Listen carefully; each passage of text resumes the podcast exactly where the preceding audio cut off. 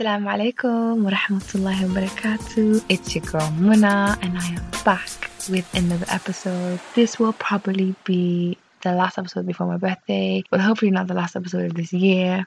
But you know, don't quote me on it.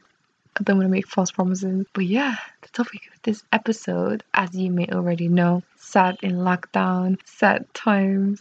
We're gonna stop with the puns because I could go on for time. But yes, a disclaimer before we jump in I am not a medical professional. Anything discussed in this episode is purely for informational purposes. Please, please, please bear in mind that I mostly refer to winter blues, which is a more common issue and a milder version of SAD and not necessarily a clinical disorder. However, if you do feel it affects your mental health more seriously, please refer to your GP for appropriate treatment. I would also like to add that SAD is not caused by this lockdown. However, it may trigger those who are already familiar with it or predisposed to it. Now, the first lockdown was tough as it is, but at least it was summer, you know, and we had sunshine.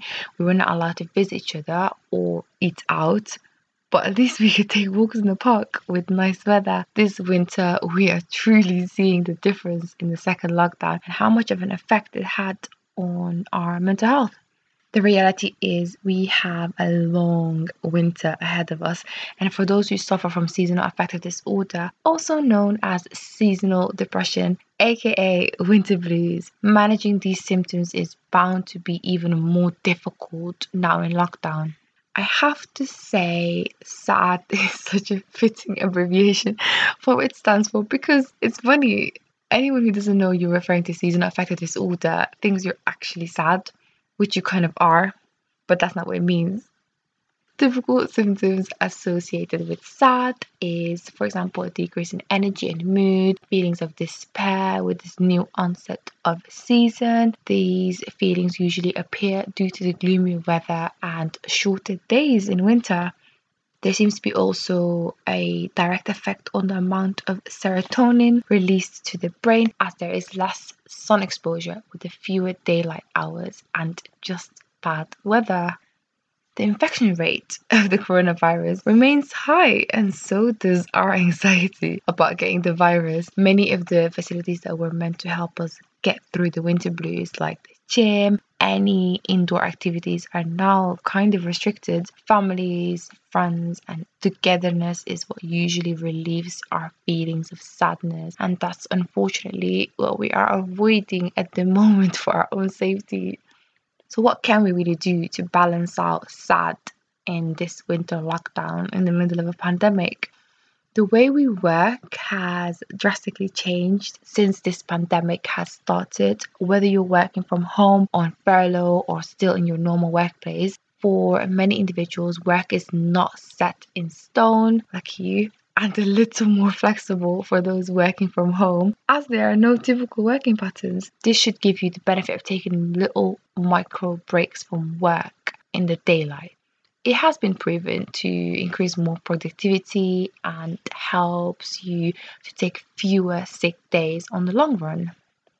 Now, despite the changes in our workflow in this pandemic, you should also try to keep a routine. Having some sort of routine helps to keep productivity and some sort of purpose in your day. This, in return, it reduces the stress and anxiety as you are maintaining a structure, making sure to schedule in time for food, to exercise, some family time, or just time to socialize is also a very, very important aspect of your day.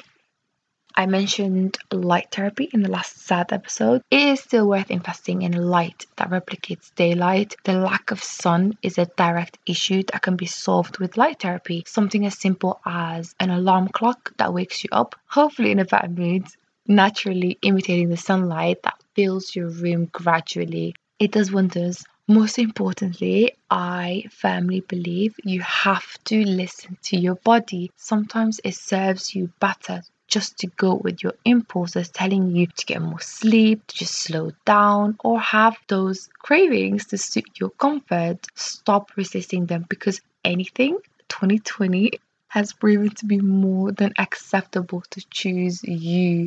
Now, the second part of this episode, I would like to discuss and focus on anxiety and panic attacks, which also naturally happens in these stressful times. Don't beat yourself up too much over it and just learn these healthy ways to cope.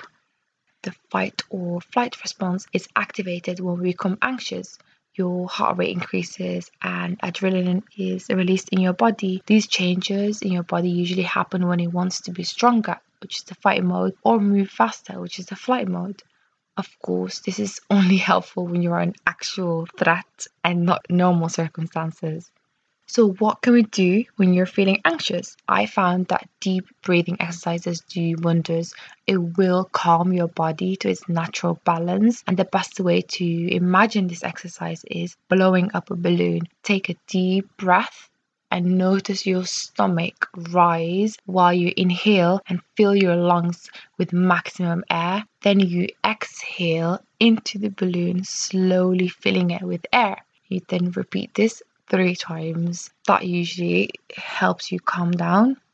Secondly, you must understand that everything seems worse when you're anxious as your mind tends to blow things out of proportion and your thinking just becomes distorted. These thoughts fuel your anxiety, but you have to ask yourself is this factual or is just this your view of things? Challenge your thoughts because often we just get anxious over nothing.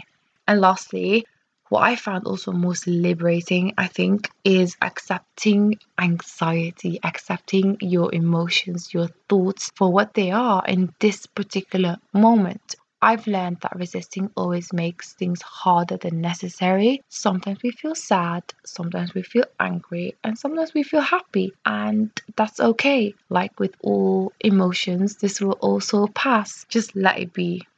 Anxiety can also turn, unfortunately, into a panic attack. Your mind will react to your racing thoughts and give your body false alarms. People often hyperventilate during a panic attack. Here is where your breathing control comes in handy again. When you hyperventilate, you take deeper breaths than normal that makes you feel dizzy and disorientated and sometimes gives you a tight feeling in your chest. It helps to breathe slower as this will get rid of the physical discomfort that it causes and stop the panic attack.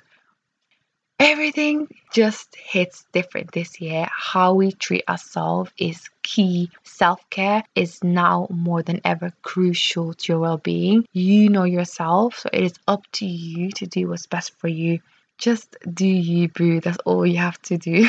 I can't believe that rhymed. Oh god. I hope you guys benefited from this. We're all in this together and we'll come out of it too. This pandemic, as well as anxiety, this too shall pass eventually. Until next time.